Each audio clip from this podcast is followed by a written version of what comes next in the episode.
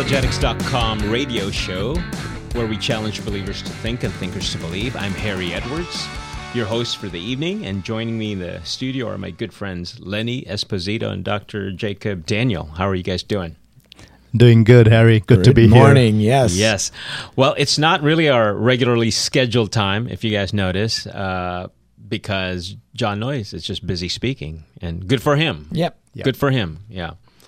But I'm excited about what we're going to do because yeah. we're, it, we it gives us an opportunity to do a, a two parter. That's right. That's right. So we're back next week. But uh, you're right. I'm excited about this new series. We just thought about it a couple weeks ago, but we we're done with the books for now. You know, we're done with the books. Those were great, but. Um, I think because of what's going on in um, our lives today, culture, and, and please understand if you're listening, when we say culture, when we say uh, things are changing, we're talking about the West. We're talking specifically about what's going on in America. All right, mm. just some context there. But we are starting a new series titled "Does the Church Play a Role in Culture Change?"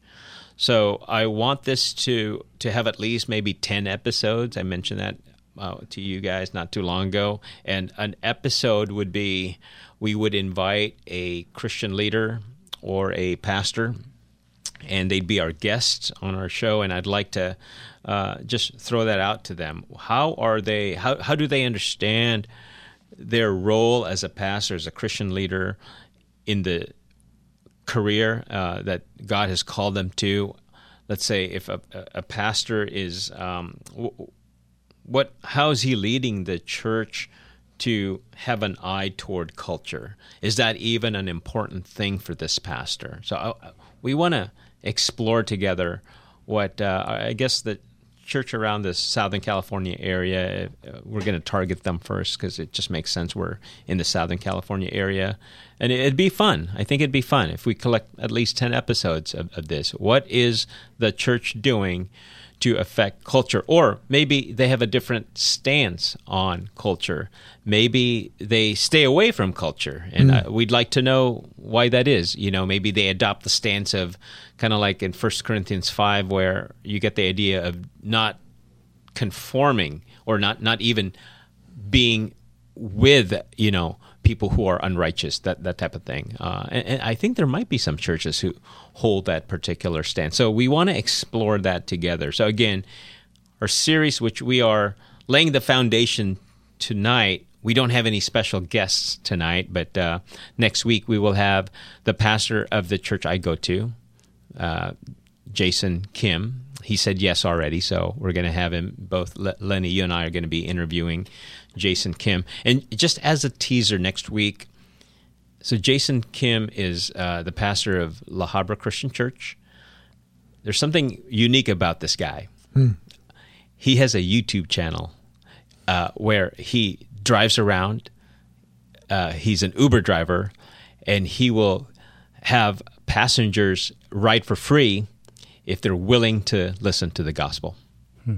So that's his thing, and he has so, so I, am excited to talk more about what he does with that. Uh, so uh, that's next week. But again, the series is titled "Does the Church Play a Role in Culture Change?" But before we get there, I'd like to know you guys how are your individual ministries going, and let's talk a little bit about a new ministry that we're all part of, and it's kind of related to what we're we're doing. So yeah. you might actually see this episode in um, the new ministry that got formed not too long ago, and we'll talk about that in the next few minutes. But I want to know what's going on with you, Lenny. What's going on with oh, Come um, Reason? Well, it's now fall, so we're uh, doing a couple of different things. Uh, I'll be speaking at a uh, homeschool educators uh, general meeting in Ventura on October 6th, uh, Friday, uh, on basically building up a bulletproof faith in your kids. Is, is how do we how do we deal with the cultural changes? In what ways can we help our children become stronger?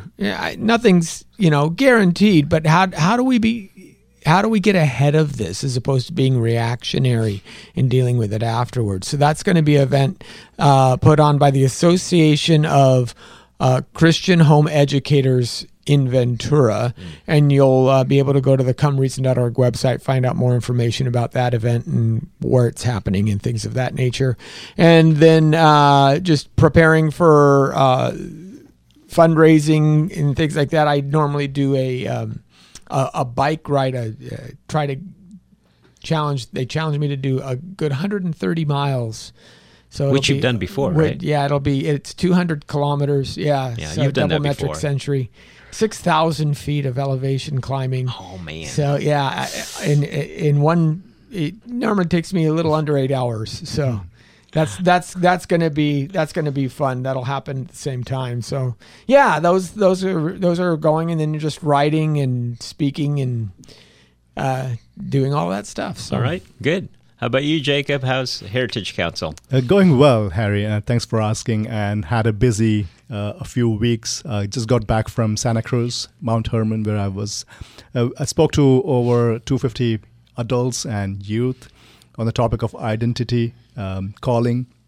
Mm. The the main theme was God and culture. Also spoke to the parents on the topic of um, how they can resist the inroads of you know the, the cultural what challenges that they are facing, their children are facing. So grateful for that. Um, uh, next week, I'll be actually, that's why I'm not joining you and mm-hmm. uh, Lenny. Um, next week, I'll be speaking at a, another retreat uh, uh called Poly, which is in uh, Big Bear. Mm. Uh, and I'll be speaking more on the unity in the church. Mm. The titles are Better Together, Cultivating a Mindset of Unity and building together, joining God in His work. Mm. So, looking forward to that. Grateful for all the opportunities and what God is accomplishing through the ministry. A lot of what you mentioned, it looks like we're going to be talking about tonight. Mm-hmm. That's good. Like, what is God doing in the world, right? Yeah, I get really excited with this topic of culture. I think yeah. um, th- there is so much that we can redeem uh, yes. uh, for the glory of God. Yes, yes. I'm excited too. In fact, we're so excited that we decided to be part of another uh, organization that is focusing on church and culture. Really, yeah, yeah. church, culture, and politics. It's it's more that. So we're more. There's an apologetics theme to what we're doing. The uh, Kirkwood Center. That's the name of the new uh, organization we're part of. Which you can check out the website. Right? What is yes. it again? Kirkwood uh, KirkwoodCenter.org. Yeah. There you go. So check it out. Lots of content right now. But would either one of you mention kind of like the main uh, vision behind that? Like what what what are we trying to do? With that organization? So the the full name is the Kirkwood Center for Ethics and Theology. Uh, so that, that's that's our focus in terms of uh, also bridging the gap between the church and the academia, mm.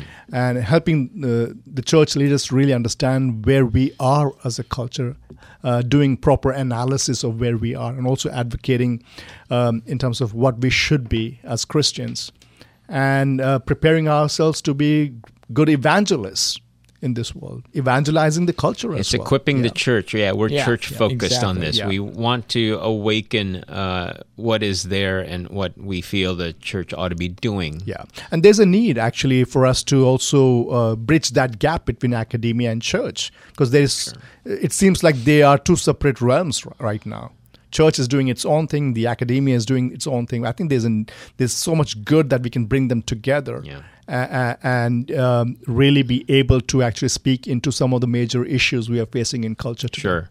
And it wasn't too long ago where that was more unified. Yes. In fact, a lot of the most, a vast majority of Ivy League universities, colleges came from the church. Was an yeah, out, they were seminaries. Yeah. yeah. and it's two way. You know, we need to realize that uh, these institutions are an ex- should be an extension of the church. Yeah where we prepare leaders that go and position themselves in various churches. At the same time, the church has a responsibility to speak into these institutions as well. So it's two way yeah, in right. that regard. And I think if we if we dissect them in a way that they are separate entities, I think there is so much of value that we're going to lose. Yeah. Okay. Agreed. Well, the number to call again, uh, our topic for this evening, we're introducing a brand new series called Does the Church Play a Role in Culture Change? And if you want to chime in with your comment or question, the number is 888 995 5552. or uh, one way to remember that is 888 995, which is the station on your dial, KKLA. Give us a call. We want to know what your church is doing in terms of trying to impact culture. It's not uncommon to hear parishioners say, Oh my goodness, things are just looking bad. Culture is changing. I don't know what it is. I can't put my thumb on it, but it's it's different, you know. Uh, and I've been hearing that over and over again. So tonight we want to help you understand some of that, perhaps what the proper role of the church is, and um, we we are in some ways we lament the fact that um, we're we're not so active in, in, that regard in terms of our sensitivities with culture and church. Like what we do in church actually is either part of making culture or a result of good culture. But if you have bad churches, in my opinion, you'll have a bad culture. It's as simple as that. Uh, so why don't we, gentlemen, let let's let's unpack this. What do we mean by culture? And then we'll talk about church later. But what what do we we mean by culture? Well, I think uh, one of the problems in our modern understanding of culture is we've devalued the very idea of culture in common parlance. So people will talk about their family culture, our, and that can mean anything from we like to open our gifts on Christmas Eve, or you know, you one has to have tamales, uh, or it's not Christmas. That that that is a prevalent concept. That that's a that's our part of our culture and part of, or it could be our heritage, our our the, those trappings, those ideas that um, kind of define us uh, that are actually superfluous. They're not necessarily fundamental. They're they're they're the outworkings, the the, the outer signs of of years of development, but they're not the most they're not the key things, they're not the primary things. When we talk about culture, we're actually talking about the primary things. So it's it's the way I see culture is we're talking about the central shared values and beliefs by the majority of individuals in a society. And those shared values and beliefs have an expression, an outward expression, an outworking in the laws and the various values that the society takes on. So, for example, it is our culture in the United States to praise the individual, hard work, Puritan work ethic. Um, you can get ahead. You can be president if you want, you know. And if somebody were to come up to you and as an American and say, you know what, uh, you, you were born into this level and you'll never get out of that level, that would be so shocking to you. You'd say, no, that's completely wrong. I can't even wrap my head around how people would believe in such a thing. But in the Indian culture, that's very un- well understood. The, the the whole idea of a caste. So so culture is something more deeply embedded. It's it's the outworking of our shared values and beliefs. And uh, individualism is one of those things. Democracy, nobody, you know, no, we, we would be much better if we were ruled by a monarchy, right? right? It just it just it just rubs everything that makes America America the wrong way. So that that's what we mean by culture. You know, it's it is the expression of those things that most people hold in common. Right, right. I mean, we can even say words like apple pie, and it has uh, a connot- a certain connotation yeah. that means uh, beyond food, right? Right. Uh, those kinds of things, or picnics, yeah. uh, potlucks. So, but it, yeah. what's interesting is uh, so, sometimes uh, people misunderstand these things. When I go speak outside of the state, so I was in Nebraska, and uh, I've heard this from folks when I go to Tennessee and other areas, they find out I'm from California. And I would say 10 years ago, 20 years ago, the question was, wow, have you ever seen any movie stars? You know, that was usually what right. now everybody says the same things like, how can you live there? right. How can you even stand it? And, and I'm right. trying to explain to them, well, you have to understand that it's not like the governor is on my mind 24 mm. hours a day and that I'm faced with his choices. Right. Two things are, are, are true. First of all, I live my day to day life with people who I have shared values with for the most part. And that's true in Nebraska. Nebraska isn't, or Tennessee isn't immune to, say, the transgender issue. Right. They don't, it's not that they don't have anybody pushing those ideologies out there either. Right. Uh, it, but it's just, you know, how you live your day to day is different than, than what the pressures are upon changing the culture from external sources. Right. Uh, and, and, I would say uh, that there are different. The beauty about culture is that it can we can come to culture defining it from different angles. Yeah. Right. Um, uh, first of all, I would say we have to set our premises clear uh, that God is the author of culture. He is the one who calls his image bearers to be cultivators. The very yes. term culture comes from that. That's why we call it agriculture, mm-hmm. right? right? So I believe when God calls us to cultivate, uh, he's not telling us to, he's not giving us the tools, or he's not making the tools to cultivate. He's expecting man to do that, right? So that includes within the very culture, the yeah, aspect the of culture broadly. yeah.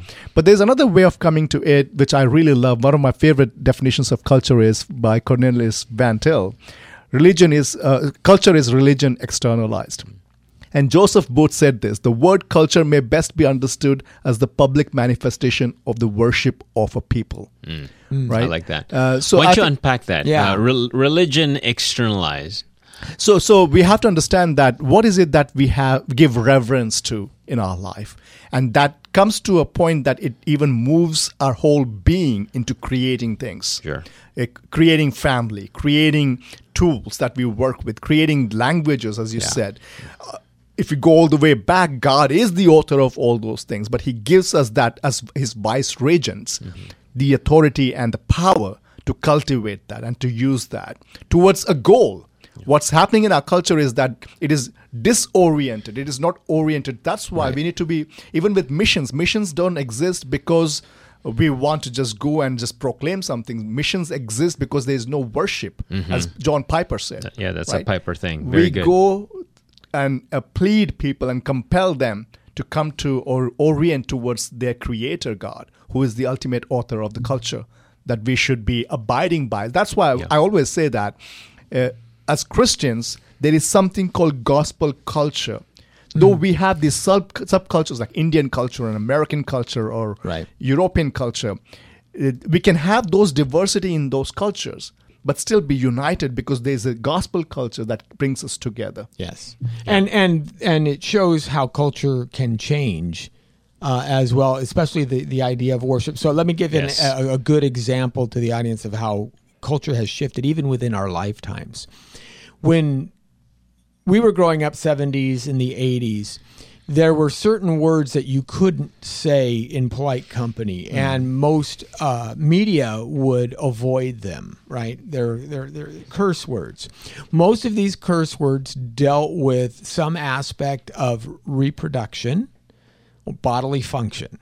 Those were the and why did we not say them? Because we recognized that there was a penchant within humanity to succumb to the appetites of sexual temptation. And we also recognize that so doing made us less human. It made us it made us further from the image of God. Uh, you know, you're just acting like a beast, yeah. right?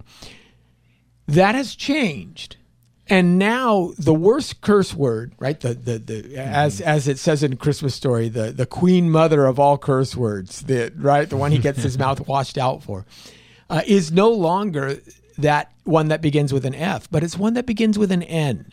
Now, why was that word, which in the 70s, if you watched, say, All in the Family or the Jeffersons or was or even Blazing Saddles, was used liberally yeah. throughout mm-hmm. media now is completely taboo. So much so that nobody wants to say it, even though they'll they'll use the F word mm-hmm. mm-hmm. repeatedly in their story. So what changed? What what are we worshiping now?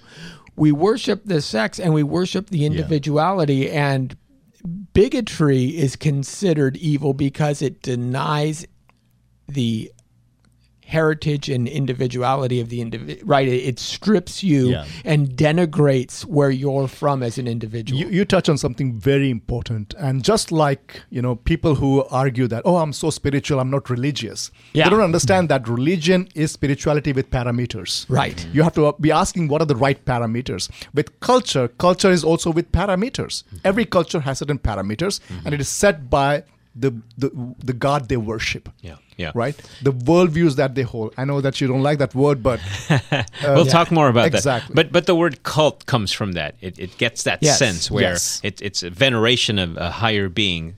Uh, so uh, the other one I wanted to contribute to that is uh, another old English word, colonists, where we get the word colonization, which I know that's a bad word nowadays, but really what it means it's it's to inhabit.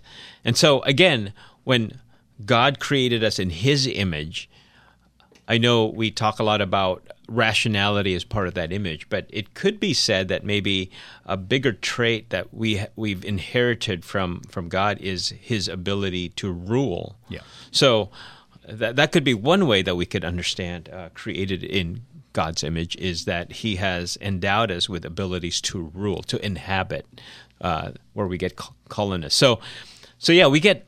I, I think, guys, we, we got a, a, a good uh, definition of of uh, culture here. I, I want to volunteer Andy Crouch's definition and Oz Guinness's definition. I like them both. So Andy Crouch says culture is what human beings make of this world. To me, the word "make" is significant because it's it's about making things. It's about creating things, uh, whether that, like you mentioned, language or art or whatever. Um, it, it comes out of our creativity. Uh, I, I like Oz Guinness. You know, he says it's a way of life lived in common. Again, uh, to your point, Lenny, it's it's something that extends beyond us. So you can't be by yourself and have a culture. Right. You need more than one person. So all right, so that's culture. I think we we have a good idea of what it is. So uh, I'm reminded like grapes could be God's creation, but wine is culture. It's man's creation. So hopefully that's helpful. Now and uh, and, and yeah. I would say the, the, the end result of culture is civilization. ah, So so so when man makes things, what he leaves as a visible attribute of that are the buildings and the artwork and the right this is what what binds a civilization together. When we talk about the greek civilization we look at the parthenon and the and the statues as well as um, plato aristotle and and the works that they left us homer and such like that. So their civilization the is the end result of the culture in which they live. And when that culture changes, the civilization crumbles. This is true of Rome when uh, it be moved from a republic to um, empire, when it moved from the empire to uh, a despotism and a, and a uh, really a licentious uh, oligarchy, and it then just fell apart. And so civilization crumbles. So what would, when we're talking about culture, we're really talking about the destiny of us of our civilization. Mm. And like I said, obviously even from the 70s to today, we're seeing a radical shift has happened in our culture, which means our civilization is now starting to reflect that. We see sexual aspects where, where everybody and everything is gauged, even individually, through sex issues. Right? It's it's all about the pelvis. It's like you know, who, who do you, eh, eh, well, how do you identify? Well, why do you even want to under ask that question? Why is that pertinent to who I am as a human being? right. you know uh, but but that's how people engage one another today And I like what you said there, Lenny. It's almost like if you see a culture or, or a civilization as it is right now, you could almost reverse engineer it Right. and then find its sources for, for how that culture or civilization is. So, therefore, if you have a culture that is uh, embracing critical race theory ideas or wokeness or uh, uh, gender dysphoria type issues, you could go back maybe a generation or two and find out the cause for those kinds of things, right? And and would we accept those?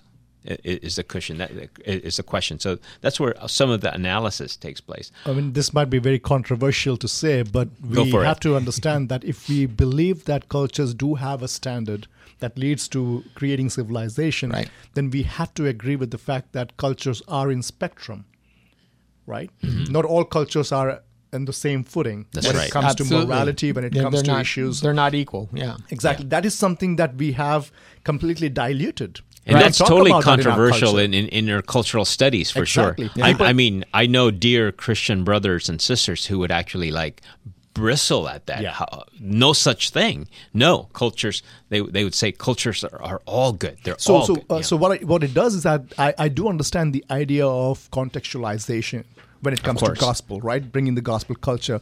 But the danger is when we actually buy into that idea that all cultures are at the same level, we start synchronizing.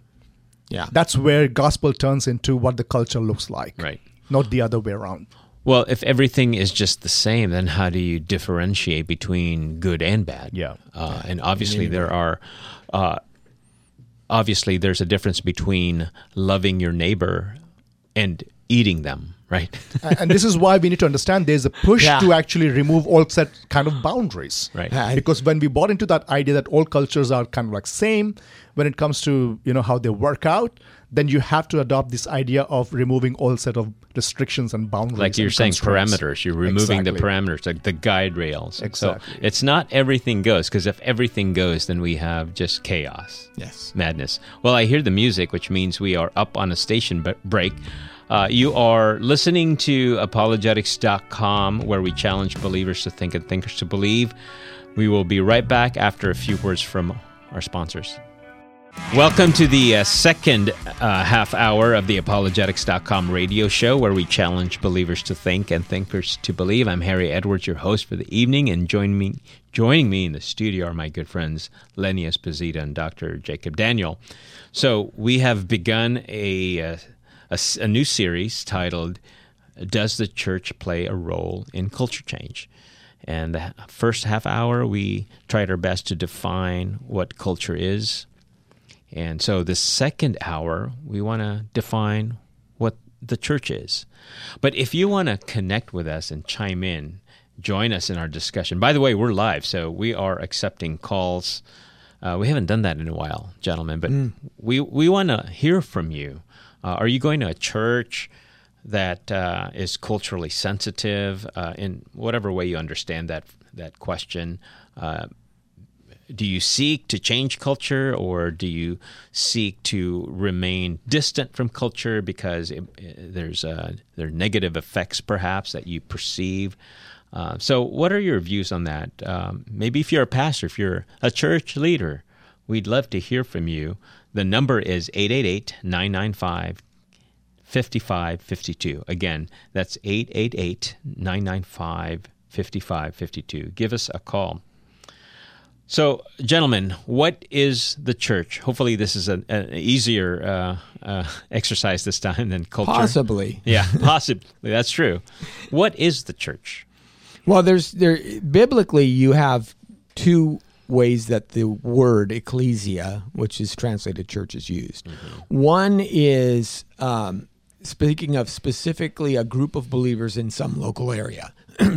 the church at Ephesus, the church at Thyatira, the church at Galatia, for example. Those are specific groups of believers together in one locale. But beyond that, and more generally, the word ecclesia is used for those followers of Jesus who are in the world trying to um, move the world in his direction. So in Matthew 16, 18, you know, I, I will build my church and the gates of hell shall not prevail against it. So how is he building his church? Of course, uh, Matthew 28, you have the very famous, uh, you know, go out into all the world and make disciples of all nations. That's how he's he. It, so they're disciples. They're they're followers of Christ. Uh, those that's the the kind of bigger understanding that there's the universal church of of true believers who have been changed uh, through a salvific experience and are now sharing in this newness of life and therefore are trying to, at the best of their ability, follow Christ and get back to that cultural goal of modeling Jesus in their lives in this world. Uh, before I define church, let me just correct myself. I said Cornelius Van Til. It was Henry Van Til. Oh, who said Henry re- Van Til. yes, Okay, good. uh, religion externalized. So, um, yeah, church. Um, uh, the scripture gives us a beautiful picture of a body with a head. Right, uh, um, the body is the followers of Christ, and ch- uh, Christ being the head. Right, it's it's a unit of uh, a unit of a person that Christ completes, and church is also the agent of the kingdom of God, as you mentioned, right? We are here to represent that kingdom. That's why we can pray as a church, Thy kingdom come, Thy will be done here on earth as it is in heaven. We are commissioned people by our master, the king, who said, All authority in heaven and is given to me. Go therefore and make disciples of all nations, teaching them all that I have taught you to. Mm-hmm. So church is a commissioned body that, that that has the responsibility as the ambassador of that king to bring the proclamation of his good news to the world. And in so doing, we are also the salt of the earth and light of the world. Right? Church is also the pillar of truth. That's what the scripture says. Right?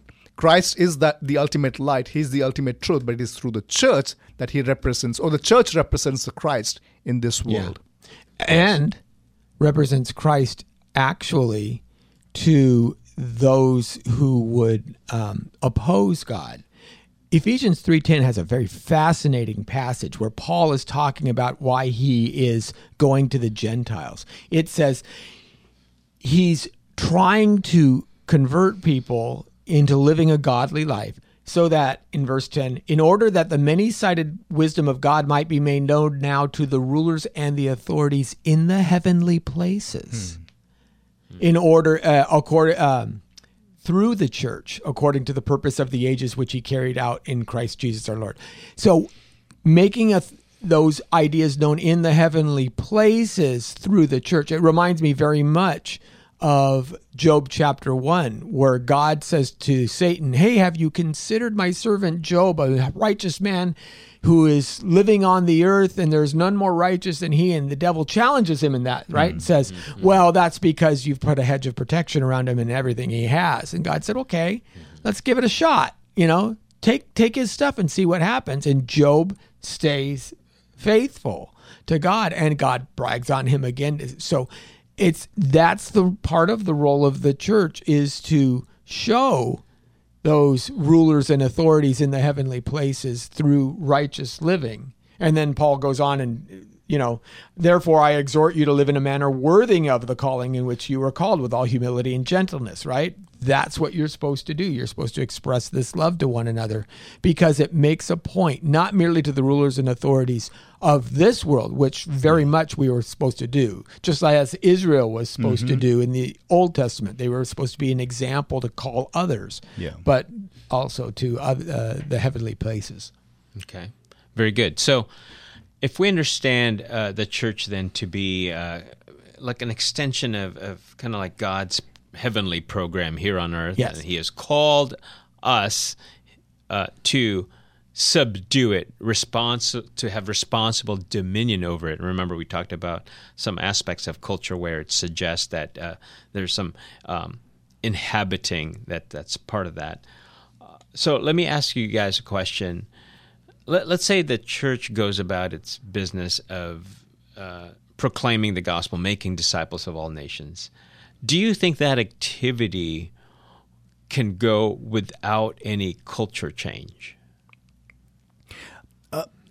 Y- you know what I'm getting yeah. at, right? Because it seems like for many, uh, they've divorced the two, uh, meaning they go about their pious religiosity, or uh, let's say they're with all their hearts they're doing the Great Commission. They're they're making disciples of all nations, uh, and maybe starting with their with, with their locality, and then they have a mindset as as missions grow out. But but if they're not thinking about culture change, where's the disconnect there? Uh, I think what we need to focus on is that when we talk about as Christians, when we talk about gospel, it's the gospel of the kingdom of God. There's a blueprint that's been given to us through the way of the scripture. So when we talk about changing culture or transforming culture, I use the term redeeming culture mm-hmm. because uh, uh, redeeming culture gives us that picture of an end, as you, you right. were saying, the telos, right? Uh, we have a blueprint that we follow. We orient and reorient our culture when it, when it's changing, when it's transforming. It's not without a goal or an end in itself. So when we are saying, what we are hoping is that that the God's kingdom as we pray, Your kingdom come, Your will be done on earth as it is in heaven.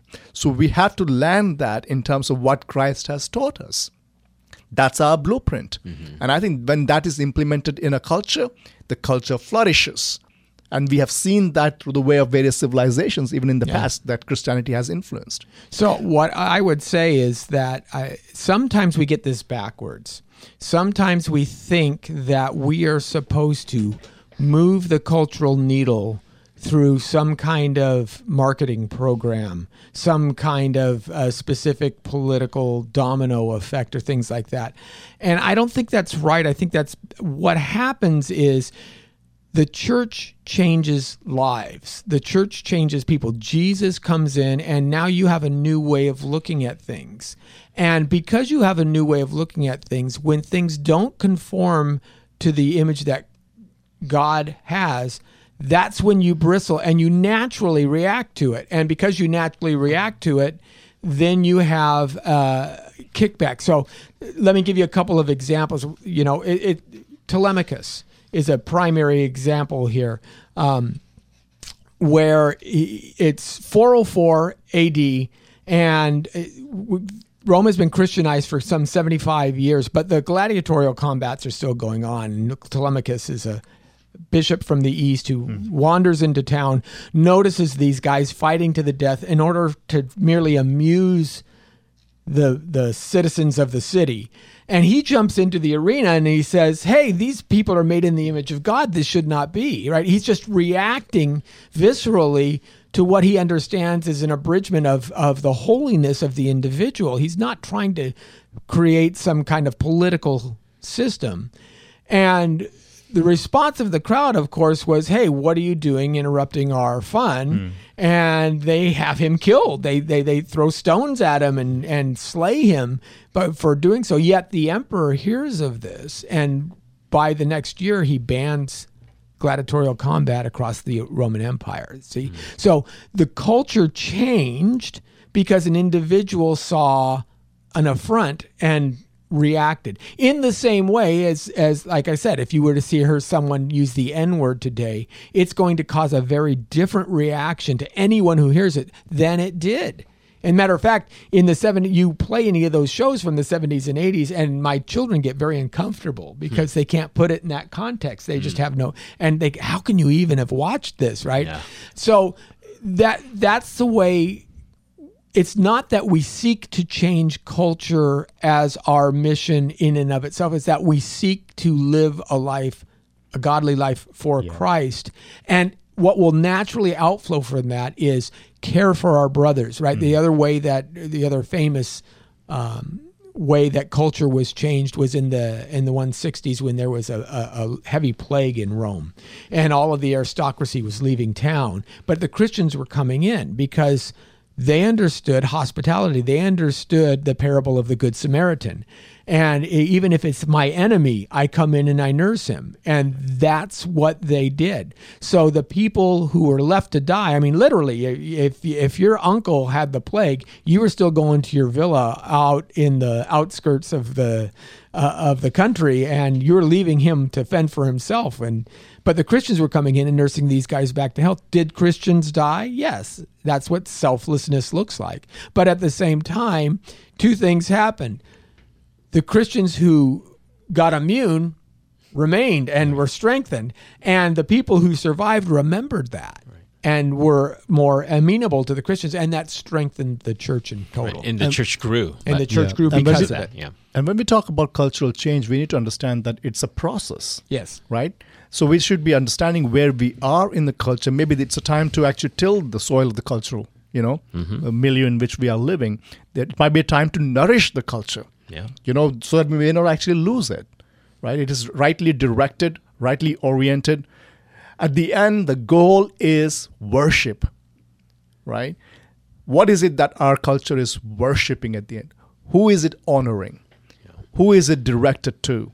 And as a church, we have a mandate to teach all things to all people at all times and bringing them, them to the knowledge and reconciling them, pleading them to reconcile with God, who is their creator. So let me ask maybe an uncomfortable question, and let, let, us connect the dots. So if I were maybe a skeptic or seeker, and I'm listening to the show, right? So you've we they've heard uh, how, how we've defined culture. They've heard that uh, church is tied to culture. Can someone say they look at culture today here in the West, and it's not doing very well? can we look to the church for some some blame perhaps or is the church asleep at the wheel or it, what what are you guys' thoughts on that so if maybe the church I has would lost agree. its saltiness Yeah. and light I would agree. Yes, we have abandoned our post. We've not been good gatekeepers. But having said that, we would also make the claim with confidence that it is the church that can redeem it. that's right Right? So, church has the tools necessary to till the cultural soil. Uh, we've not been doing a good job. Yes, we accept our failure. But to say that, um, what we would say is that it is the church that has to take the responsibility and move forward, strengthen itself, understand the world that we're living in, and offer what Christ has offered us. so give me some examples where have we been asleep at the wheel so to speak Well, I think. what do you think I think it's harder and harder to differentiate. There, there, there's less and less of a contrast between the church and the world today. Individualism is, for example, one aspect that has permeated our churches, where people will go to a church based on whether it suits their needs As a consumer. Yeah. the consumer view of church, and many of them will say, "Uh, I, you know, it's it's just too much for me to actually get up and go. I, I'll just watch it online." And this is this is in direct contradiction to the biblical admonition, right? Do not forsake the gathering of yourselves Right, together, because watching it online is not going to church. Listening to podcasts is not going to church. So but we we fall into that. And what's fascinating is there was a recent article that uh, Barna started um, analyzing the nones and what were causing the nones to be nones. And many of the nones actually still held to traditional and let's be let's be clear nones n-o-n-e-s N-O-N-E-S, the- yes. meaning Uh, no affiliation they have no specific religious affiliation. affiliation Yes. with a with a specific church entity, but many of them would would claim that they believe Jesus is God's son. They believe in God. Uh, they're just not practicing anything specifically, and they found the primary moving, uh, the primary motivator in that was not lack of belief or intellectual. It wasn't that because they went to college. It was lack of community. Lack of community. And how do you get community? Well, you have to abandon some of this individuality. You have to bond together. You have to put the group dynamic ahead of self dynamic. It's not what do I need to achieve my next level of spiritual awakening? It's what can I do to help others see Christ better? How can I how can we live life together? And we I was just talking about this with some friends uh, this evening. It's you know, small groups uh, they're okay, but they're still an appointment driven experience. They're still, you know, Wednesday nights from 7 to 8:30. And then that's not living life together. Church was understanding that we come together as a body and if one part of the body is in pain, then the whole body is in pain. And I think what we've done is that actually we have somehow relegated our authority to institutions outside. Yes, absolutely. That's been, and that has done damage to our household. Yeah, It give me an bro- example Uh, Gi- gi- for example, we, we, uh, what about older people? Mm. We have older institutions taking care of them, right? What about the education of our children?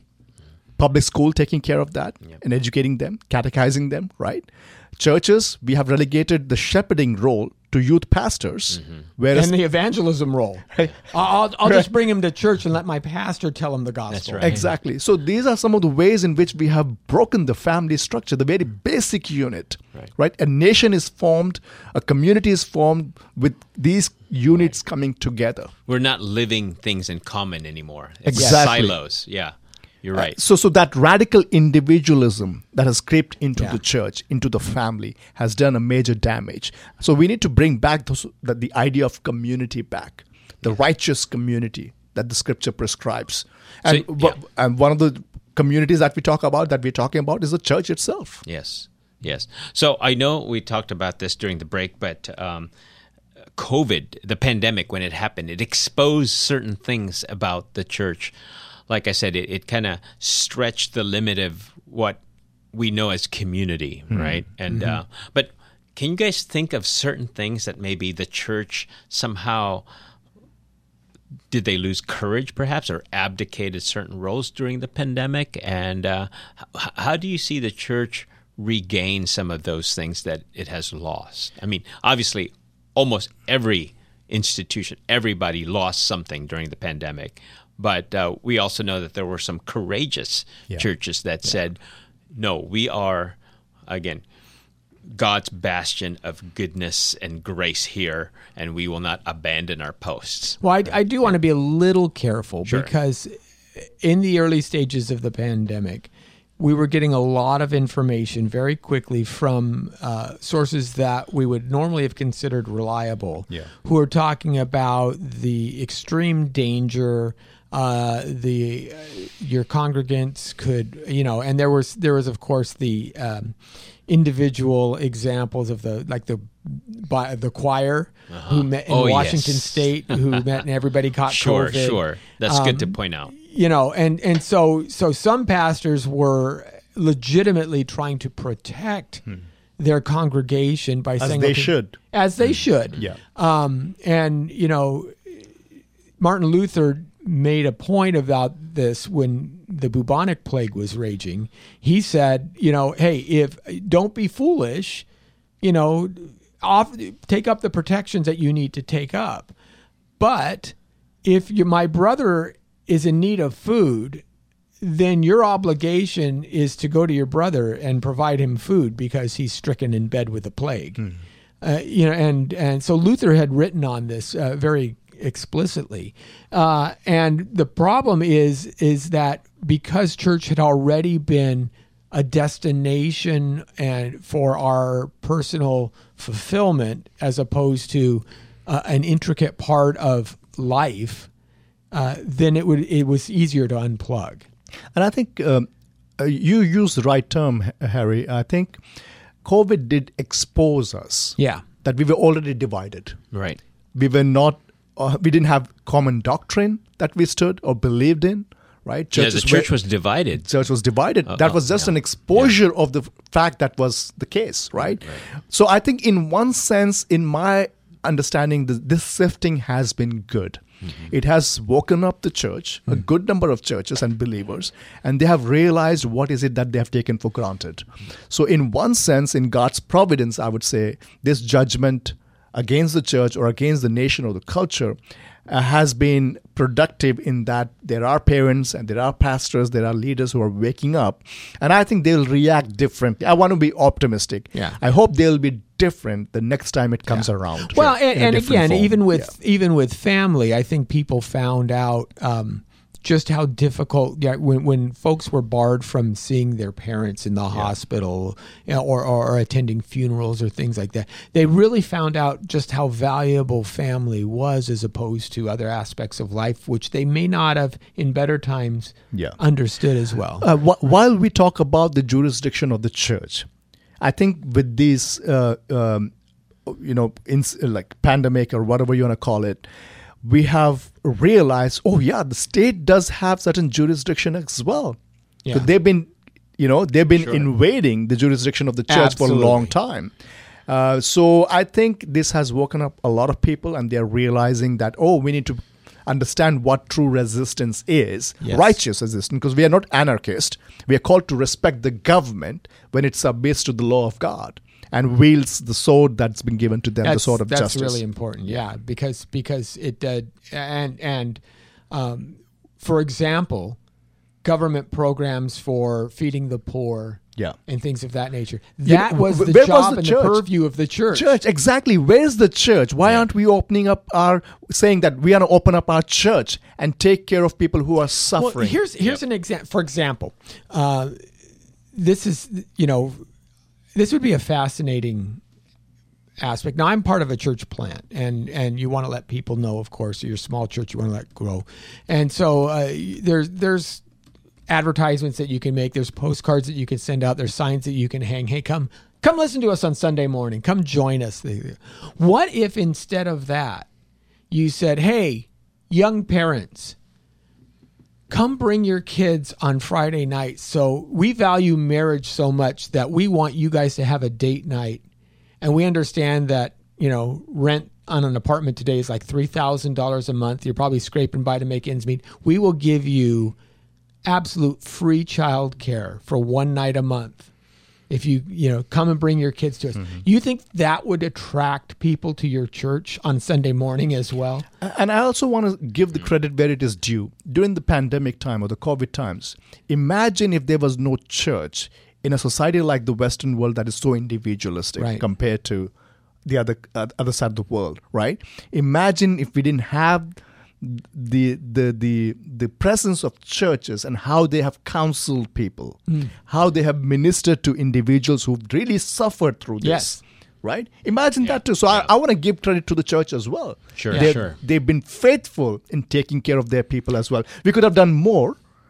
We could have definitely done more. But at the same time, we have done a good, good. Right. You know, we're taking the responsibility Well, I, responsibility. I would think so. If the abortion issue is a, is a very good example of where the church is, at least the conservative church is very unified in its um, understanding of human life and human value.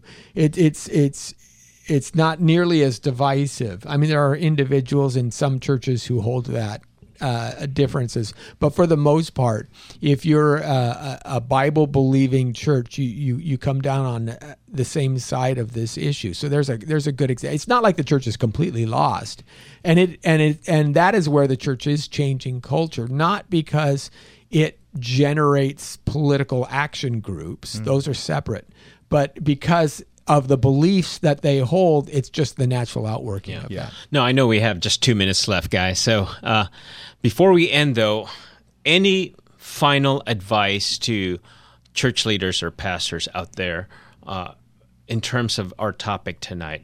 Uh, I, I I think we all agree that churches are responsible for culture change toward the gospel. I mean, that's just basic.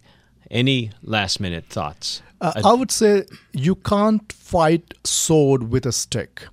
So you can't fight culture with something else but culture. The question is what because there is a hijacked culture, a counterfeit culture, and there is a true culture as we are saying the gospel culture.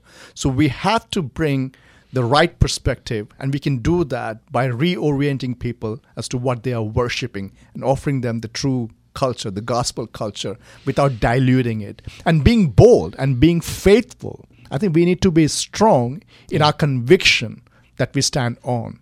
And with God's help, we can do what Christ said. He is building the church, and the gates of hell shall not prevail against it. I've never seen any gates attacking us. Right. We are called to attack the gates, and Christ has promised promised us that they shall not prevail against it. So, in his apology, Tertullian writes to the emperor, and he makes the case that look at how these people live. You know that they are the most uh, virtuous of your citizenry. You know you you know that you can't castigate us on our honesty. You know that you can't castigate us on our work ethic. You know that we share all things in common. You even know that it's worse for us our women to be thrown into the brothel than to be thrown to the lions because they don't value their lives above Christ, but they do value their morality. That's how moral we are. So uh, he worked to change culture by showing the the purity and the beauty of the Christian culture lived out. And I think that's a, a key issue. The other thing I would say is tune in next week because that's probably what we're going to be talking about mostly next week is how the church can actually forward these projects. Yes, good. Well, you've been listening to the apologetics.com radio show where we challenge believers to think and thinkers to believe. Our hope is that you've learned some aspect about the Christian worldview that strengthens your faith and make you want to learn more. And by more, I meant like um, our topic tonight, you know? So, special thanks to my panel this evening, to Jacob and Lenny, to our behind the scenes sound engineer, and special thank you to your listeners. So, until next time, good night.